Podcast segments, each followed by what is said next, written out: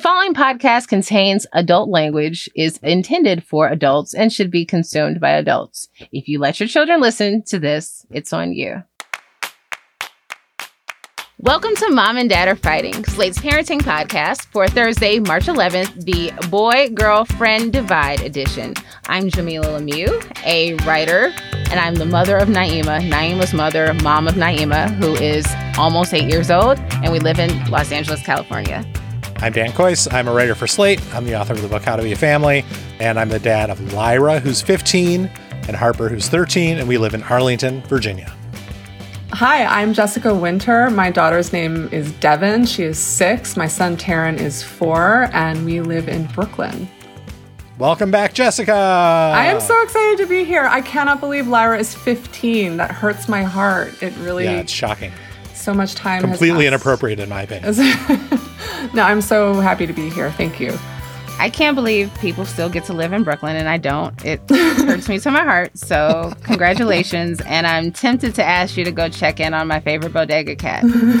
we are excited to have you. We're going to be answering a question about a little boy whose friends are all girls. His parents are worried that he's going to be left all alone when middle school arrives. I can tell you that's not necessarily how that always goes.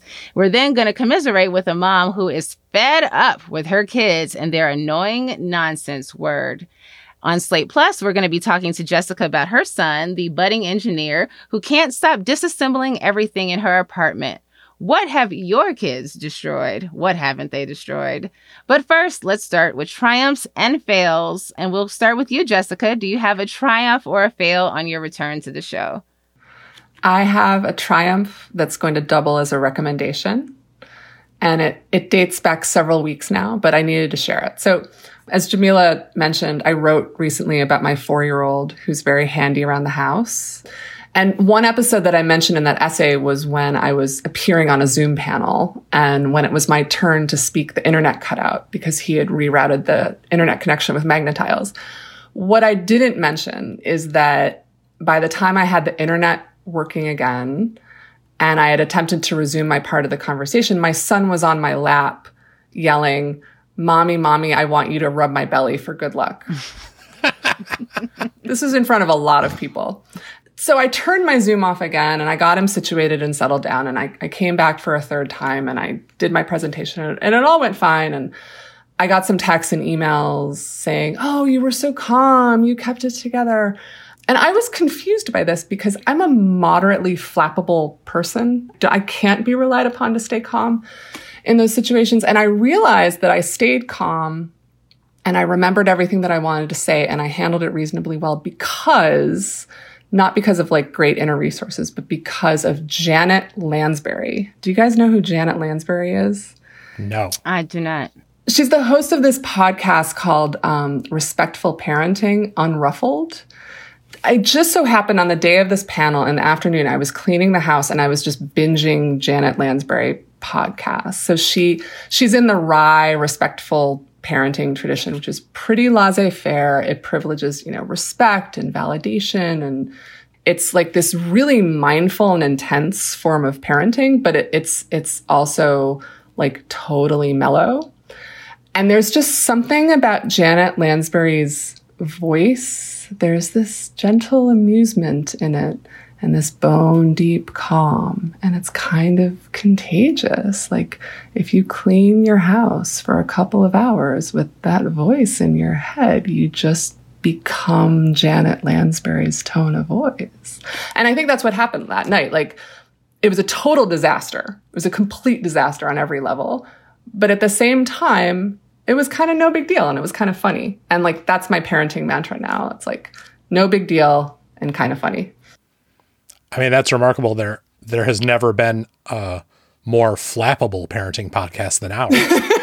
and so the tone you were employing right there uh, was both soothing and I think quite shocking for listeners of the show. Just I hope they enjoyed it because it's never coming back. I kind of want to hear more now. Well, I mean, I feel like a hypocrite sharing this because last night my son intentionally, knowingly toppled over some plants in the kitchen. Like it wasn't an accident. And there was soil everywhere and it took me a long time to clean it up. And, and I yelled at him. Like I admit it. I totally yelled at him. I apologize later for yelling at him, but like I definitely do not live up to the unruffled ideal all the time. All triumphs are short lived, as are all fails. Thank you, Janet Lansbury. That was a good one. What about you, Dan? Do you have a fail or a fail? Uh, I have a triumph. what? If you can believe it. You know, we're in uh, month 72 of the pandemic, and I am still always searching for pandemic activities to do with my kids, or really with Harper. Lyra doesn't need pandemic activities, but Harper needs pandemic activities. And last week, I found just a perfect one, and it really only lasted one afternoon, but it was such a rousing success that I want to share it here. I think that other parents might find it a, a, useful one day savior as well, which is that Harper and I organized the spice cabinet. Jessica, as your child is the deconstructor, my child is the organizer. She's the queen of organizing things. So to prepare, I got one of those rotating revolving spice racks with 24 little glass canisters in them. And I got Harper to refill her label maker with fresh label tape. And uh, we just spent like a merry afternoon from basically from like the time work was done until way after dinner should have been started. Just taking all 1 million spices out of the spice cabinet and sorting them out and discovering that we have three separate bottles of ground cloves and, you know, and all the other duplicates that we purchased and then emptying them into the little bottles and having Harper print out specific labels for each one and taping them to them and then organizing them in the cabinet by seeds and ground things and whole things and sweet spices and savory spices it just killed hours and she was so happy. And the end result was a like a 7% more organized kitchen area. So it was great for us too. But really it was just it allowed her to tap into her greatest like bone deep pleasures and allowed me to like keep her happy for a couple hours and feel like I was actually connecting with her as opposed to just being like as usual get out of my face. I'm trying to make dinner. Uh, so it was really fun. And so if you have a kid who is like a little bit of a organizy person, um, they might enjoy this too. So consider it. Can Harper come over to my house? I was going to say. She would die to come over to anyone's house and organize their spice cabinet. All right, let's make a date. Okay, I'll tell her she's hired all kids love California. I'm just saying. So when when Lyra comes out for Radical Girl Camp, um, That's right. more than welcome to come do some organizing because I could use it. And I'm also pricing label makers as we speak because I love to buy the accoutrement of organization, mm-hmm. um, if only it used itself. That is a very good triumph, Dan. Congratulations to you. And I'm sorry I doubted you. Um, so. So I have a bit of a fail, um, even though I already know how Elizabeth, uh, if she were here, would turn this around and make it a triumph. But Naima has been allowed to experiment with makeup a little bit.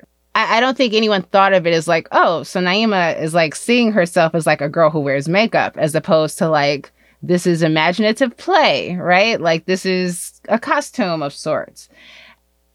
Naima has taken to wanting to wear makeup uh, regularly, you know, or, or, feeling disappointed when she's told no. And, and I've even, you know, rolled back like what doing wearing a little makeup looks like. I've, it's now you can do a little glitter on your eyes and some lip gloss, right? Like we're not doing a full face because, you know, like she'd asked me last week, can I wear some makeup? All right, fine. She goes to uh, my vanity and comes back with a full face, including a shade of foundation that is not right for her, right? Like it, it, it's not her color.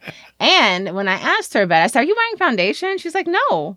I'm like, You're an entirely different color than when I made you. So are you not, are you, what are you, are you wearing? No, mommy, no, I'm not. Like straight face. It turned out, no, she was not wearing foundation. She was wearing my very good concealer all over her face. Oh, you know, the concealer that comes in a little bitty pot that's not meant for all over your face. But anyway, so we're now stuck in this situation where I'll say today's no makeup day. We're not doing makeup, which is basically every day at this point. Um, sh- she'll see me putting on makeup and she'll say, well, mommy, you know, why are you wearing makeup? I'm like, well, I'm an adult and I choose to wear makeup. She's like, but you don't have to. You're so pretty without it. And so, like, she's using all of my lines that I've used to discourage her from feeling like she needs makeup. So now, every time I attempt to put on eyeliner or what little concealer I have left, I'm met with, but mommy, you know, you're pretty without it, right? And so I'm torn between feeling like I need to, even though I don't wear makeup every day, but there is this feeling now that, like, do I just stop wearing it for a while to, like, give her some peace around? Around like what I actually look like or the idea that women don't need makeup? Or do I just wear my makeup when I want to? Because that's the whole point of the feminism in the first place is that I can do it as I see fit. That kid is a master. She just is an incredible manipulator. so manipulative. Wrapped around her finger. Wrapped. Yeah. Wrapped. Uh, I just have to tip my cap to Naima for what she has accomplished. I went like 11 months without wearing makeup and I recently like got a new like full supply of makeup, you know, hoping that we can like leave our homes in a few months. And both of my kids are super interested in it. I, I recently lost a bottle of foundation to a little bit of a sink Oh no. experiment. And I, and I have the same um, conflict with them where it's just like, well, if you're wearing it and it's okay for you to wear it, why can't we wear it? And I, I feel like one of them is like one inch away from the, but mommy, you're so, you know. Um, It's the same So- reason you're allowed to smoke cigarettes. Which is essentially the conversation I've tried to have, which I have earned the privilege with my adulting Yes. and all these responsibilities and burdens. Like you only see the highlight. You only see the good part of being an adult. You want to sit down and pay some bills with me. You know, I'm sure you'll give up the makeup and go run to your teddy bear and Barbie dolls in fear. That's what we're dealing with over here. Before we move on to the main show, let's handle a little business.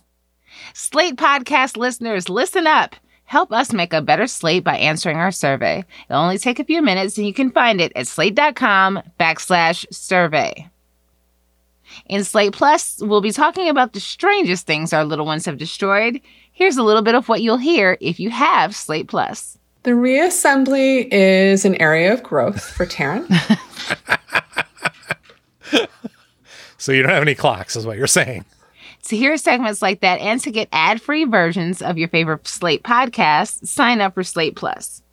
Slate Plus members get benefits like zero ads on any Slate pod, bonus episodes of shows like Slow Burn and Dear Prudence, and you can say that you're supporting the work that we do here on Mom and Dad Are Fighting.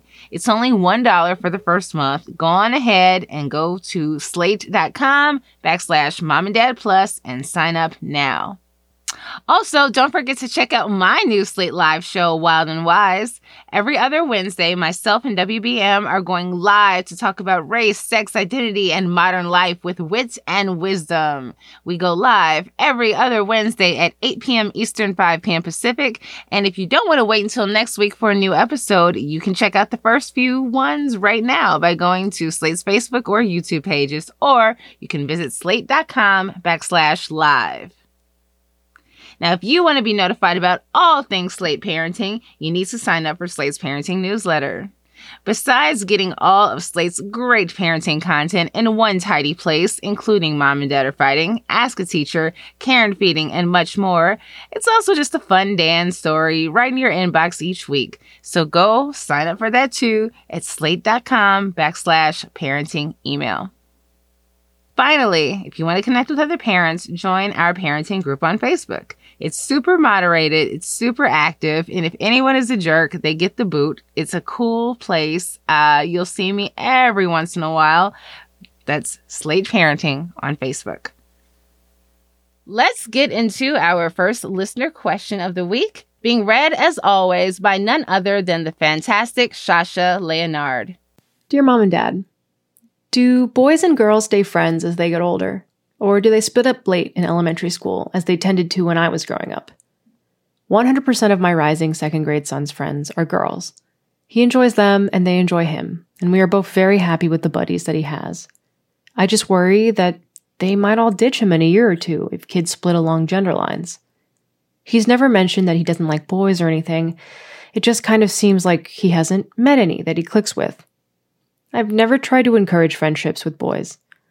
I don't know how I would even do that.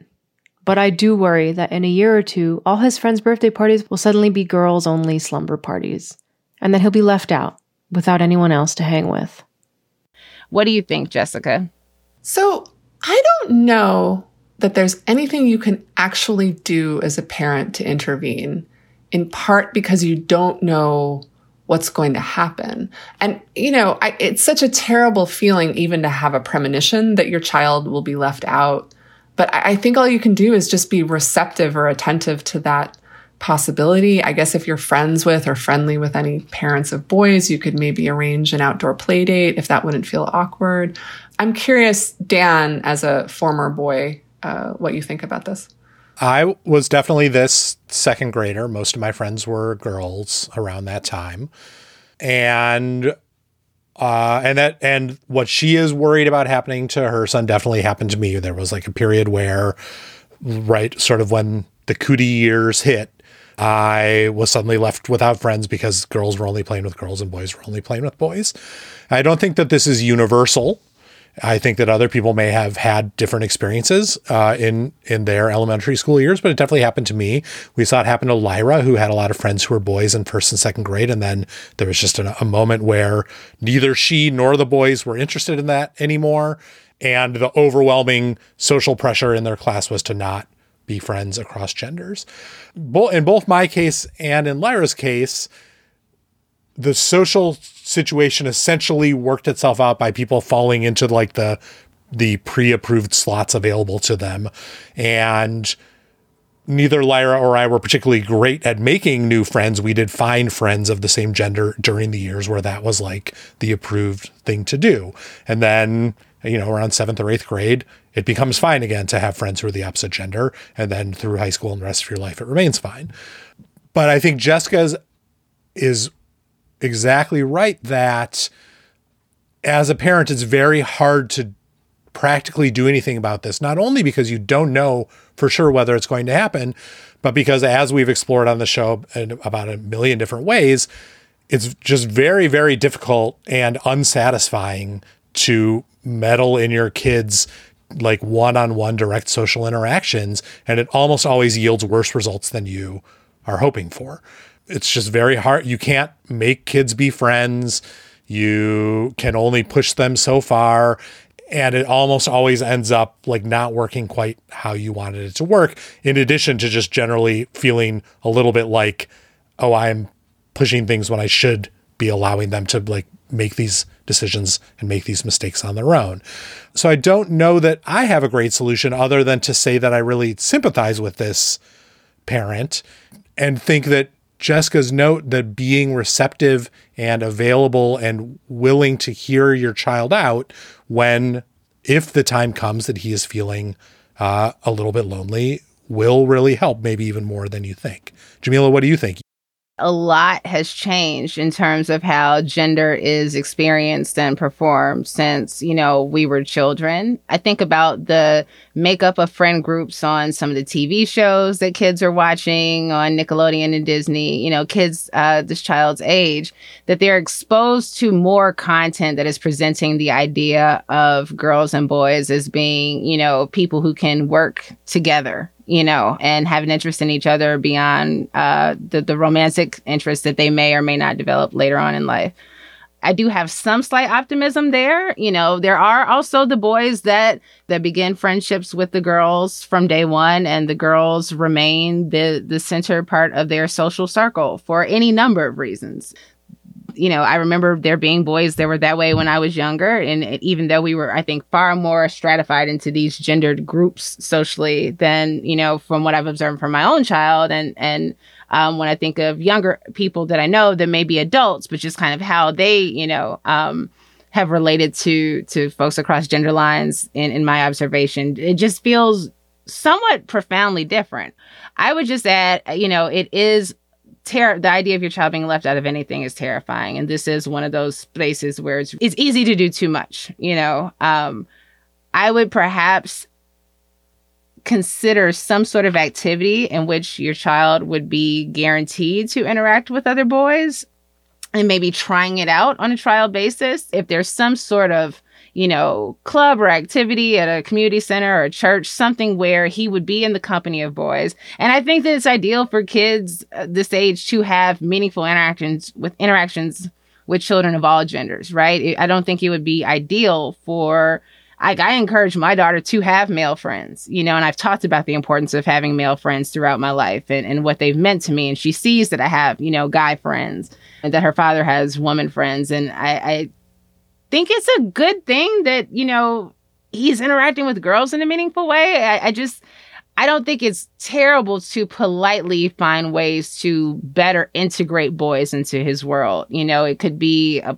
it, it could be a play date or two here and there when you can. Um, but I don't I, I think there's a big difference between forcing it and gently facilitating, you know, opportunities for there to be him getting to know other boys his age because he should know other boys his age.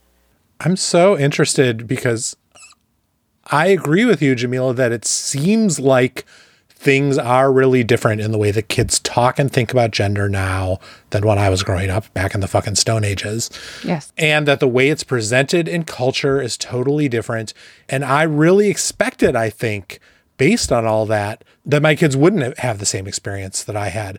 But in both of their classes, for whatever reason, the kids, even though they they talk about gender totally differently than I did, and and think about it totally differently, still completely divided themselves in like third grade as if a wall had been erected in their lives. And it bummed me out, honestly. Uh, not only because Lyra was losing these friends who I liked and, and whose families I liked, because it seemed to resemble many of the worst aspects of my elementary school years instead of what I hoped for for them, which is that it would reflect a, a, a bold new future as opposed to what I went through. Jessica, have you seen that happening with your kids as they've moved through the moved through life? I've been really struck by the fact that my my kids are three years apart in school. My my daughter's in first grade and my son is still in preschool, and I can see a difference even in those three years, like um, in terms of in terms of gender presentation, in terms of, you know, self-expression and gender. You know, several of my son's classmates who are boys, you know, they'll they'll wear a skirt or a princess costume to the playground or they'll paint their nails when they come to school. Um, my own son had a phase for a while where he wanted to wear a Wonder Woman costume to school every day and and you know I let him. That went on for weeks and I'm actually kind of sad that phase is over. I, I really enjoyed the Wonder Woman era. You know, I didn't really see that among my daughter's uh, male friends um, even three years earlier than that. So I am curious to see if those gender lines are breaking down with very, very young children in terms of self presentation and creativity and what they want to wear to school, I, I am curious if those, the gender lines of friendship will also break down in some kind of semi permanent way. Here's one practical piece of advice I can give. I agree that trying to just foster gentle playdates with boys sort of as an inoculation against loneliness in case it does happen that these these cross gender friendships fall apart so that there are some boys that he is also friends with can really help. But I also think you, the parent, may be feeling sad about these friendships with these girls falling apart. The, you may really like these girls, you may like their families. You probably really love that he's so happy with these people and that he has friendships that cross genders. And you may be wondering, is there some way that I can save or salvage any of these friendships? Um, and that's tricky, but the, the one suggestion I have is if possible, try to foster like a like full family friendships with one or two of these girls' families if you like them, if you get along with those parents, if you think you have things in common, if you think there's a possibility for that. Um, if you can create a situation in which the parents are friends with the parents and the parents organize family get togethers that gives those kids a reason to get together, even deep in the cootie years of fourth and fifth grade, they might be grateful for that. They might not be able to to express it exactly but having that way to maintain that friendship outside of the like the social structures and rules that school enforces sometimes might be really helpful to them and it might help you save a little bit of what you like about these friendships right now. The idea of the full family friendship is so charming and also the idea of a vaccine against loneliness is so if only. if only we can also get that shot in the next Seriously. couple of months If only, if only. Well, thank you so much, letter writer, uh, for your inquiry. Uh, we hope that we were helpful. Please feel free to give us an update. We love updates. And if you fellow listeners are interested in asking us something, go on and send us an email to mom and dad at slate.com, or you can do what this listener did and post it to the Slate Parenting Facebook page. Just search for Slate Parenting. This episode is brought to you by Progressive Insurance. Hey, listeners, whether you love true crime or comedies, celebrity interviews, news, or even motivational speakers, you call the shots on what's in your podcast queue, right? And guess what? Now you can call the shots on your auto insurance too. Enter the Name Your Price tool from Progressive. The Name Your Price tool puts you in charge of your auto insurance by working just the way it sounds. You tell Progressive how much you want to pay for car insurance. Then they'll show you a variety of coverages that fit within your budget giving you options. Now, that's something you'll want to press play on. It's easy to start a quote, and you'll be able to choose the best option for you fast. It's just one of the many ways you can save with Progressive Insurance. Quote today at progressive.com to try the Name Your Price tool for yourself and join over 28 million drivers who trust Progressive. Progressive Casualty Insurance Company and Affiliates. Price and coverage match limited by state law. All right, let's get into our second listener question, which is read, as always, by the tremendous Shasha Leonard. Dear Mom and Dad, I have a seven and a four and a half year old who have been spending a lot of time with me in the pandemic. I am hardcore struggling with one thing lately. They have a word that they got from some TV show that they yell in a high pitched voice all the time. The word is dibbledy. I'm not sure that's relevant. It's a nonsense word at least, but it annoys the crap out of me. The kids know it irritates me. I've tried asking them how they would feel if I did something that I knew irritated them. But how do I get them to stop? I don't want to threaten them with taking something away. It's so ingrained in their vocabulary that I don't think it would be an effective deterrent. Everything I try works for three minutes until the next time. Is this something I should just get over somehow, or can I try another tactic? It's been a long two months of this. Dan, what do you think? This poor woman. I have two things to say about this. The first is just that I really sympathize with you. I think a lot of us are really at the end of our ropes, uh, or well past the end of our ropes with the people we have been crammed together in houses and apartments with for the last 12 to 14 months. I'm sure there's something I say or do that is equally nonsensical that drives my children and my wife crazy. I really, really feel for you. The second thing I want to say to you is Dibbity! I want to give it up to these children who are expert trolls who have found the perfect way to push your buttons and are loving it. They are loving life. Probably this is the only thing that has given them joy in the last two months. And you got to respect that honest to God, I think you just got to grit your teeth and put on noise canceling headphones and get them outside as soon as the temperature is above 36 degrees. And there's no other possible solution, but I would love to hear what you guys have to say. I think you have to do your best to ignore it, like Dan advises. I also agreed with uh, one of our uh, Slate Facebook commenters that you could start saying it, but like saying it in the wrong way in the wrong, you know, in inappropriate settings, maybe stress the wrong syllables or, you know, say it in some kind of grating voice. And the only other thing that occurs to me is I think it's a Netflix show. When I got sick of watching Paw Patrol or sick of my children watching Paw Patrol, I just told them that our Netflix subscription ran out and we just didn't have Netflix for a while. It's like, oh, Netflix isn't working it's so expensive. We don't have it anymore. You could do that. And then maybe they're not watching the show, but maybe Screaming Dibbledy is independent of whether or not they're watching this show. That's great. Netflix only works after 9 p.m. for some reason. Yeah, it's it's a it's a grown up thing. It's it's like my makeup. I love yes, it. And Jessica's um, right. This is a Netflix show. It's called Grizzy and the Lemmings. The show is supposedly from France, but really it is from hell.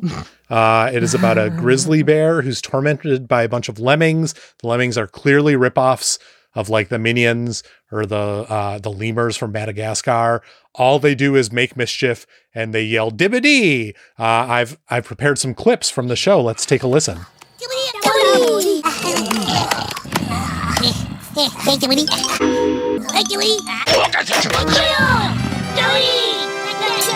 So imagine in every single one of those little moments, something funny happens, and then all the lemmings go dibbity, and then one of them explodes or some shit. The show, honest to God, sounds like the worst thing in the world. So if you've accomplished nothing else, letter writer, at least maybe you've steered other parents away from the show. Imagine writing for support and they just go out of the way to play to play the very sound that triggers you over and over again. That's what we do here, mom So and dad. you need to play audio from I the show. Know, I know, just to make so that everyone could could share in your horror. We wanted to to empathize with you. Um, I love the suggestion from the Facebook group about uh, remixing the sound and making it bad. I love a good troll. You know, your children are trolling you. You've got to troll back. I would also suggest perhaps coming up with your own equally ca- annoying catchphrase that you meet each dibble d with. Uh, the only risk of that is that they might decide that that's the two of you guys clapping five. You know, um, that when you that they like it, uh, but it could work, especially if it's something that they really hate. I love the Netflix suggestion. Anytime you can uh, just completely bend reality to uh, distract your child from doing something is a okay with me. Um, I would also add, finally, perhaps a challenge of some sort where there are some stakes, right? Like whomever can go the longest without saying dibble d can earn something, right? That you have established that this has gone on too long. This is a thing that literally drives me up the wall. I love you. I'm happy to let you watch shows that you enjoy from time to time. What I cannot do is live in dibble d land. I am not a lemming. You are not a lemming. This has to end. So here's how we're going to do it. And you can have a chart like you might you, you know, a behavioral chart or, you know, an attendance chart in a classroom with some star stickers and every whether it's by the hour or the time of day um, you know morning afternoon night whether it's a daily thing measure the ability of your children to abstain from saying dibble d and incentivize them not saying it give them a reason because unfortunately your sanity your your emotional state and your um, comfort are not reason enough for your children to alter their behavior as you will learn over and over and over again. It is so inspiring that you think that could work. but honest to God, I just think they're going to keep saying dibbity till they get sick of it. And any number of charts is only going to stress to them how much they're annoying you and how much success they are having. I think you just got to banish them to the outdoors. One Facebook parenting group member suggested trading your kids in for other kids. That's also a great idea. I, I think the only thing that will help this is the fullness of time. what about a little light misting of water like a cat? Like a cat or a, like a just a shock collar, but not one of the really bad ones. Just like a little, just a little zolt. You always take it too far. I literally just mean a little, pss, pss, you know, like, like a mischievous kitten. Uh, I do feel very bad for this. Do you guys have a memory of some specific thing that your kid would not stop saying for weeks or months that drove you completely insane? For us, it was when we lived in Costa Rica for two weeks. Uh, our kids, I don't even know this is from some YouTube video or meme or or Musical.ly as TikTok used to be called, and they just would go over and over and over again. I like trains, and then they would like run into us, and they said it a hundred times a day, and we just wanted to murder them, and eventually they stopped. So my daughter and her brother had gotten hooked on a YouTube show uh, called Annabelle and Isabel. It's like a Barbie show uh, that a little girl makes where she's got Barbie dolls and they have i guess she's maybe in the uk she has a very particular accent. And so these two children had decided had somehow uh, her brother especially but her bro- naima would do it too like they effectively a- appropriated this child's accent and were speaking in it at length. It bothered me so much. It was like there was a no annabelle isabel voice rule in both households. Like stop talking like that. It was the absolute worst. And because they speak in these kind of sweet baby voices, you know, the, the characters and the children themselves, the first few seconds of conversation, you don't quite realize they're doing it. When it's, you know, oh my, I can't even do it. It's just so god awful. But just, you know, mommy, can we go to the store? It's just, oh, I'm breaking out in hives. uh, you don't want to hear anymore. You don't want to hear anymore. It's really bad.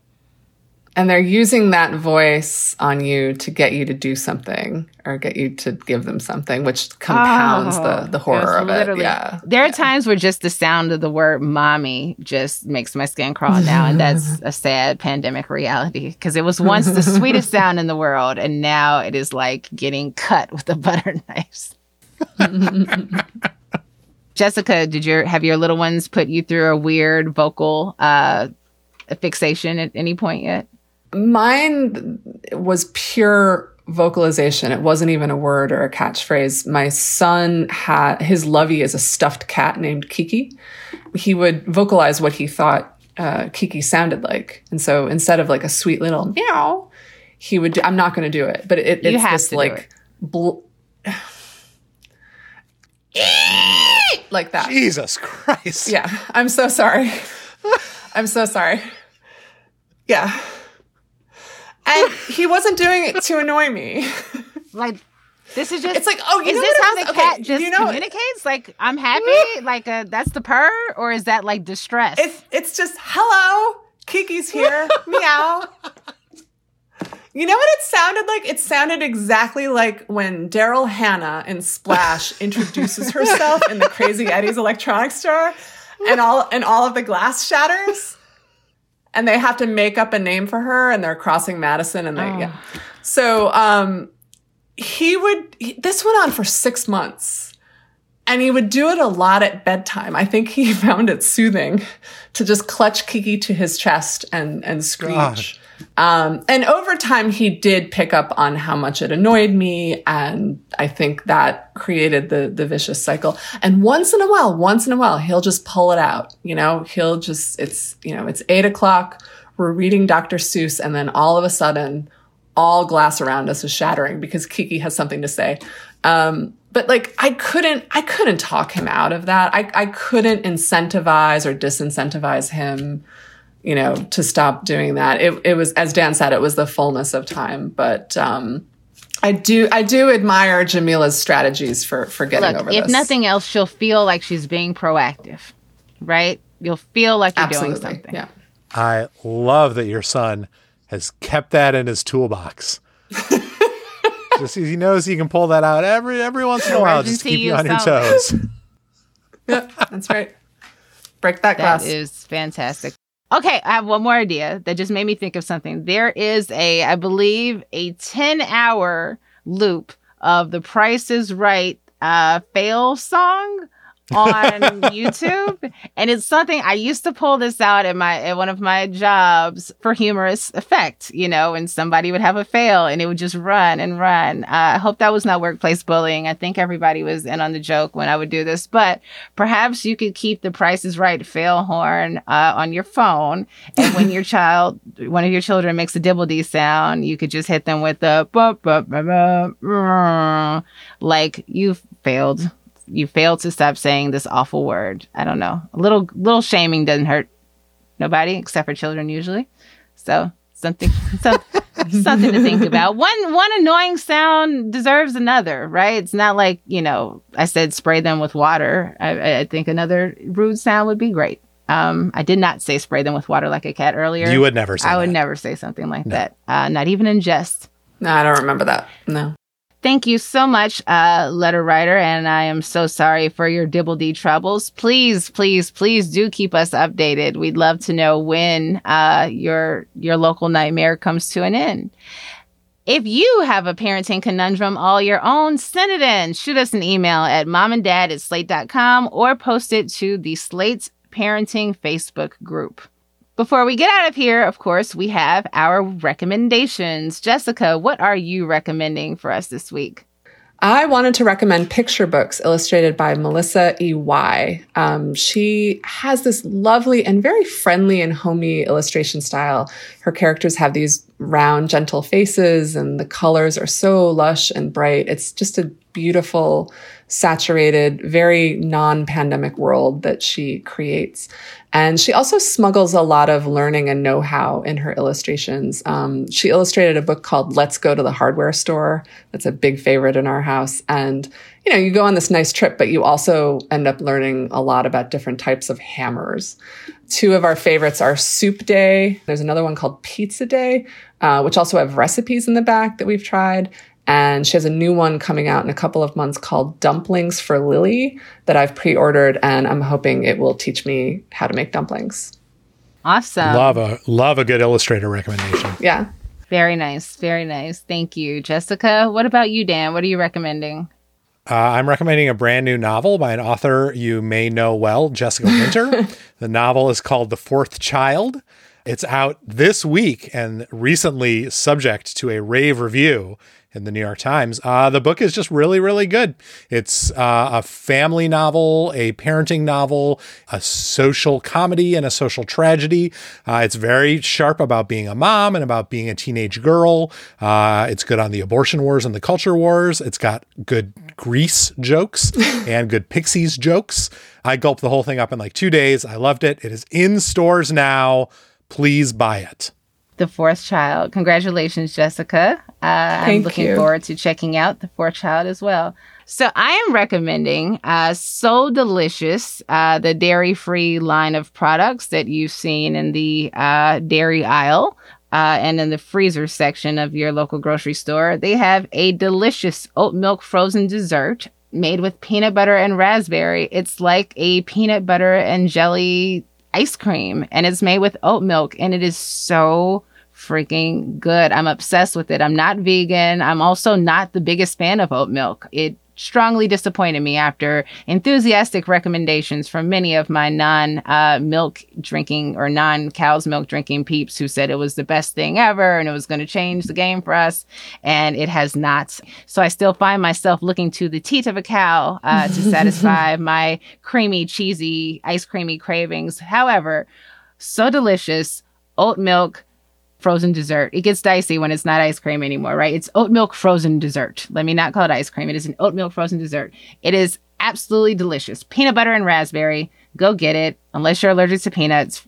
In which case, I'm so sorry. I'm sure they have other flavors for the likes of you. Um, but it is a yummy, yummy treat. Uh, thank you guys so much for another lovely episode of Mom and Dad Are Fighting. Thank you so much, Jessica Winter, for joining us, and congratulations on the release of your novel, The Fourth Child, available with booksellers everywhere. And that is it for our show. One last time, if you want us to come in and fix your conundrums, send us an email at momanddad at slate.com or post it to the Slate Parenting Facebook group. Just search for Slate Parenting. And if you haven't already, please do subscribe to Mom and Dad Are Fighting wherever you listen to podcasts. It helps us out and it makes sure that you will never miss an episode. And while you're there, go on ahead and leave us a nice, friendly review of the show as well. Mom and Dad Are Fighting is produced by Rosemary Belson. For Dan Kois and Jessica Winter, I'm Jamilah Lemieux.